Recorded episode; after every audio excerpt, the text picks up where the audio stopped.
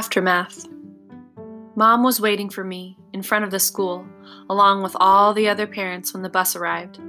Mr. Tushman told me on the bus ride home that they had called my parents to tell them there had been a situation the night before, but that everyone was fine. He said the camp director and several of the counselors went looking for the hearing aid in the morning while we all went swimming in the lake, but they couldn't find it anywhere. Broarwood would reimburse us the cost of the hearing aids, he said.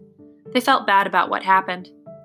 I wondered if Eddie had taken my hearing aids with him as a kind of souvenir, something to remember the orc.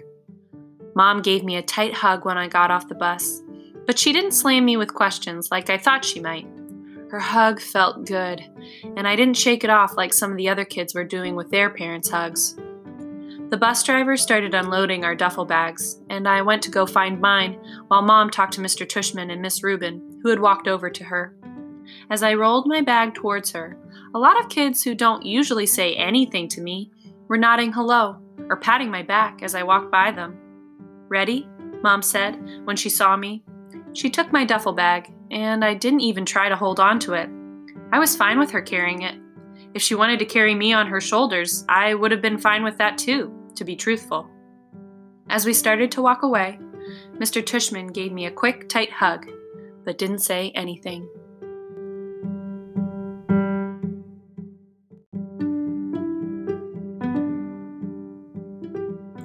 Home. Mom and I didn't talk much the whole walk home and when we got to the front stoop, I automatically looked in the front bay window because I forgot for a second that Daisy wasn't going to be there like always, perched on the sofa with her front paws on the windowsill, waiting for us to come home. It made me kind of sad when we walked inside. As soon as we did, Mom dropped my duffel bag and wrapped her arms around me and kissed me on my head and on my face like she was breathing me in. It's okay, Mom. I'm fine, I said, smiling. She nodded and took my face in her hands. Her eyes were shiny. I know you are, she said. Oh, I missed you so much, Augie. I missed you too. I could tell she wanted to say a lot of things, but that she was stopping herself. Are you hungry? she asked. Starving. Can I have a grilled cheese? Of course, she answered, and immediately started to make the sandwich while I took off my jacket and sat down at the kitchen counter. Where's Via? I asked.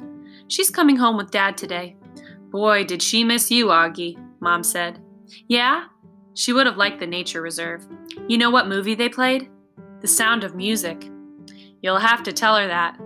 So, do you want to hear about the bad part or the good part first? I asked after a few minutes, leaning my head on my hand. Whatever you want to talk about, she answered. Well, except for last night, I had an awesome time, I said. I mean, it was just awesome. That's why I'm so bummed. I feel like they ruined the whole trip for me. No, sweetie, don't let them do that to you. You were there for more than 48 hours, and that awful part lasted one hour. Don't let them take that away from you, okay? I know, I nodded. Did Mr. Tushman tell you about the hearing aids? Yes, he called us this morning. Was Dad mad because they're so expensive? Oh my gosh, of course not, Augie. He just wanted to know that you were all right. That's all that matters to us. And that you don't let those thugs ruin your trip. I kind of laughed at the way that she said the word thugs. What? she asked. Thugs, I teased her. That's kind of an old fashioned word. Okay, jerks, morons, imbeciles, she said, flipping over the sandwich in the pan. Cretinos, as my mother would have said, Whatever you want to call them.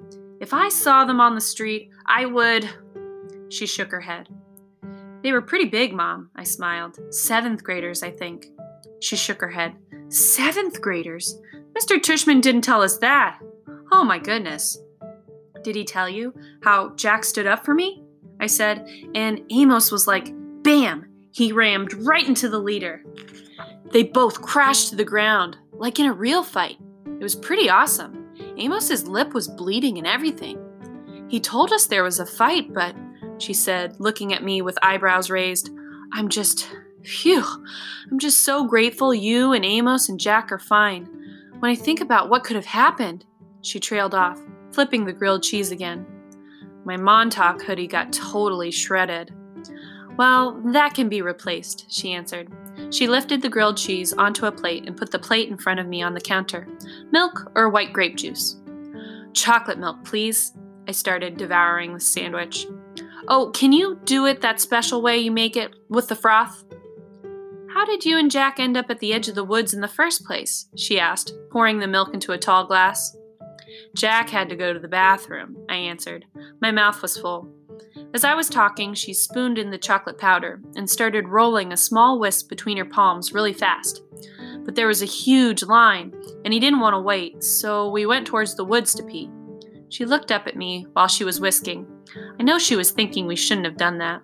The chocolate milk in the glass now had a two inch froth on the top. That looks good, Mom. Thanks.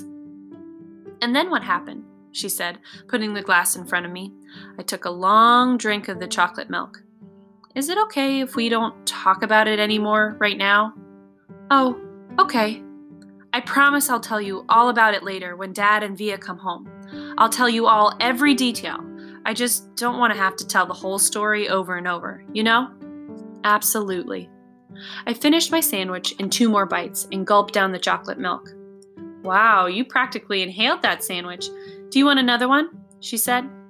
I shook my head and wiped my mouth with the back of my hand. Mom, am I always going to have to worry about jerks like that? I asked. Like, when I grow up, is it always going to be like this? She didn't answer right away, but took my plate and glass and put them in the sink and rinsed them with water. There are always going to be jerks in the world, Augie, she said, looking at me. But I really believe, and Daddy really believes, that there are more good people on this earth than bad people. And the good people watch out for each other and take care of each other, just like Jack was there for you, and Amos, and those other kids. Oh, yeah, Miles and Henry, I answered. They were awesome too. It's weird because Miles and Henry haven't even really been very nice to me at all during the year. Sometimes people surprise us, she said, rubbing the top of my head. I guess. Want another glass of chocolate milk? No, I'm good, I said. Thanks, Mom. Actually, I'm kind of tired. I didn't sleep too good last night. You should take a nap. Thanks for leaving me Babu, by the way. You got my note? She smiled. I slept with him both nights. She was about to say something else when her cell phone rang and she answered. She started beaming as she listened. Oh my goodness, really? What kind? She said excitedly. Yep, he's right here. He was about to take a nap. Want to say hi? Oh, okay. See you in two minutes. She clicked it off. That was Daddy, she said excitedly. He and Via are just down the block. He's not at work? I said. He left early because he couldn't wait to see you, she said. So don't take a nap quite yet. Five seconds later, Dad and Via came through the door. I ran into Dad's arms and he picked me up and spun me around and kissed me. He didn't let me go for a full minute until I said, Dad, it's okay. And then it was Via's turn, and she kissed me all over like she used to do when I was little. It wasn't until she stopped that I noticed the big white cardboard box that they had brought in with them. What is that? I said. Open it, said Dad, smiling, and he and Mom looked at each other like they knew a secret. Come on, Augie, said Via. I opened the box. Inside was the cutest little puppy I've ever seen in my life. It was black and furry, with a pointy little snout and bright black eyes and small ears that flopped down.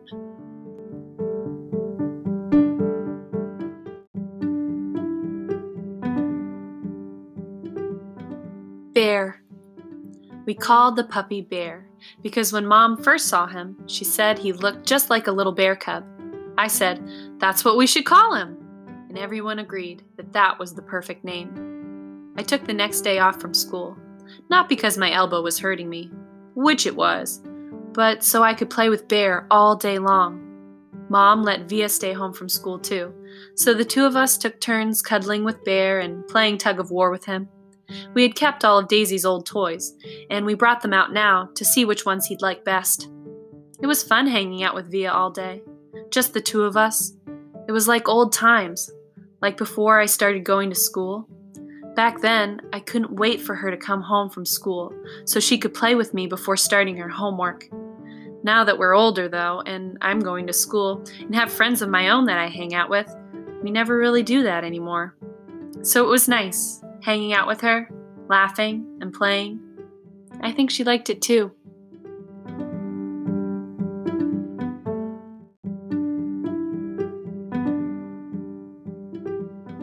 The shift. When I went back to school the next day, the first thing I noticed was that there was a big shift in the way things were. A monumental shift, a seismic shift, maybe even a cosmic shift. Whatever you want to call it, it was a big shift. Everyone, not just in our grade, but every grade, had heard about what had happened to us with the seventh graders.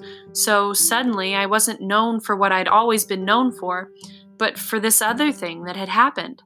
And the story of what had happened had gotten bigger and bigger each time it was told.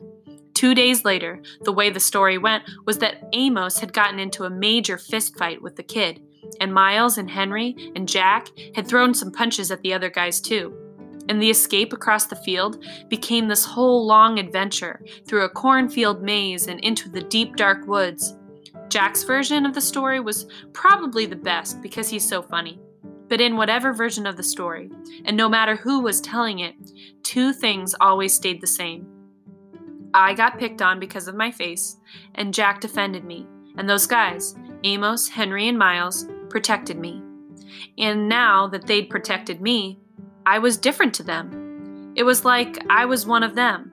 They all called me little dude now, even the jocks, these big dudes I barely even knew before would knuckle punch me in the hallways now. Another thing that came out of this was that Amos became super popular, and Julian, because he had missed the whole thing, was really out of the loop. Miles and Henry were hanging out with Amos all the time now, like they had switched best friends. I'd like to be able to say that Julian started treating me better too, but that wouldn't be true. He still gave me dirty looks across the room. He still never talked to me or Jack. But he was the only one who was like that now. And me and Jack, we couldn't care less.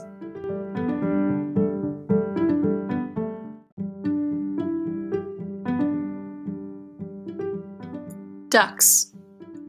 The day before the last day of school, Mr. Tushman called me into his office to tell me that they had found out the names of the seventh graders from the nature retreat. He read off a bunch of names that didn't mean anything to me, and then he said the last name Edward Johnson. I nodded. You recognize the name? He said. They called him Eddie. Right. Well, they found this in Edward's locker. He handed me what was left of my hearing aid headband. The right piece was completely gone, and the left one was mangled. The band that connected the two, the Lobot part, was bent down the middle. His school wants to know if you want to press charges said Mr. Tushman. I looked at my hearing aid. No, I don't think so, I shrugged. I'm being fitted for new ones anyway. Hmm. Well, why don't you talk about it with your parents tonight? I'll call your mom tomorrow to talk about it with her too. Would they go to jail? I asked. No, not jail, but they'd probably go to juvie court, and maybe they'll learn a lesson that way. Trust me, that Eddie kid is not learning any lessons, I joked. He sat down behind his desk. Augie, why don't you sit down a second? he said. I sat down. All the things on his desk were the same as when I first walked into his office last summer the same mirrored cube, the same little globe floating in the air. That felt like ages ago. Hard to believe this year's almost over, huh? he said, almost like he was reading my mind. Yeah. Has it been a good year for you, Augie? Has it been okay? Yeah, it's been good, I nodded. I know academically it's been a great year for you. You're one of our top students. Congrats on the high honor roll. Thanks. Yeah, that's cool. But I know it's had its share of ups and downs, he said, raising his eyebrows. Certainly that night at the nature reserve was one of the low points. Yeah, I nodded. But it was also kind of good, too. In what way? Well, you know how people stood up for me and stuff. That was pretty wonderful, he said, smiling. Yeah. I know in school things got a little hairy with Julian at times. I have to admit, he surprised me with that one. You know about that stuff? I asked him. Middle school directors have a way of knowing about a lot of stuff. Do you have like secret security cameras in the hallways? I joked. And microphones everywhere, he laughed. No, seriously? He laughed again. No, not seriously. Oh. But teachers know more than kids think, Augie. I wish you and Jack had come to me about the mean notes that were left in your lockers. How do you know about that? I said. I'm telling you, middle school directors know all. It wasn't that big a deal, I answered, and we wrote notes too. He smiled. I don't know if it's public yet, he said, though it will be soon anyway, but Julian Albans is not coming back to Beecher Prep next year. What? I said. I honestly couldn't hide how surprised I was. His parents don't think Beecher Prep is a good fit for him, Mr. Tushman continued, raising his shoulders. Wow, that's big, I said. Yeah, I thought you should know. Then, suddenly, I noticed that the pumpkin portrait that used to be behind his desk was gone, and my drawing, my self portrait as an animal that I drew for the New Year art show, was now framed and hanging behind his desk. Hey, that's mine, I pointed. Mr. Tushman turned around like he didn't know what I was talking about. Oh, that's right, he said, tapping his forehead. I've been meaning to show this to you for months now. My self portrait as a duck, I nodded. I love this piece, Augie, he said. When your art teacher showed it to me, I asked her if I could keep it for my wall. I hope it's okay with you. Oh, yeah, sure. What happened to the pumpkin portrait? Right behind you. Oh, yeah, nice. I've been meaning to ask you since I hung this up, he said, looking at it. Why did you choose to represent yourself as a duck?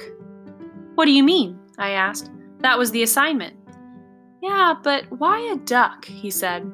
Is it safe to assume that it was because of the story of the um the duckling that turns into a swan? No, I laughed, shaking my head. It's because I think I look like a duck.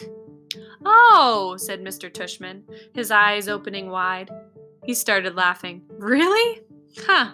Here I was looking for symbolism, metaphors, and um, sometimes a duck is just a duck.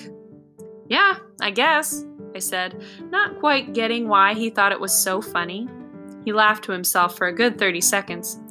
Anyway, Augie, thanks for chatting with me, he said finally. I just wanted you to know it's truly a pleasure having you here at Beecher Prep, and I'm really looking forward to next year. He reached across the desk and we shook hands. See you tomorrow at graduation. See you tomorrow, Mr. Tushman.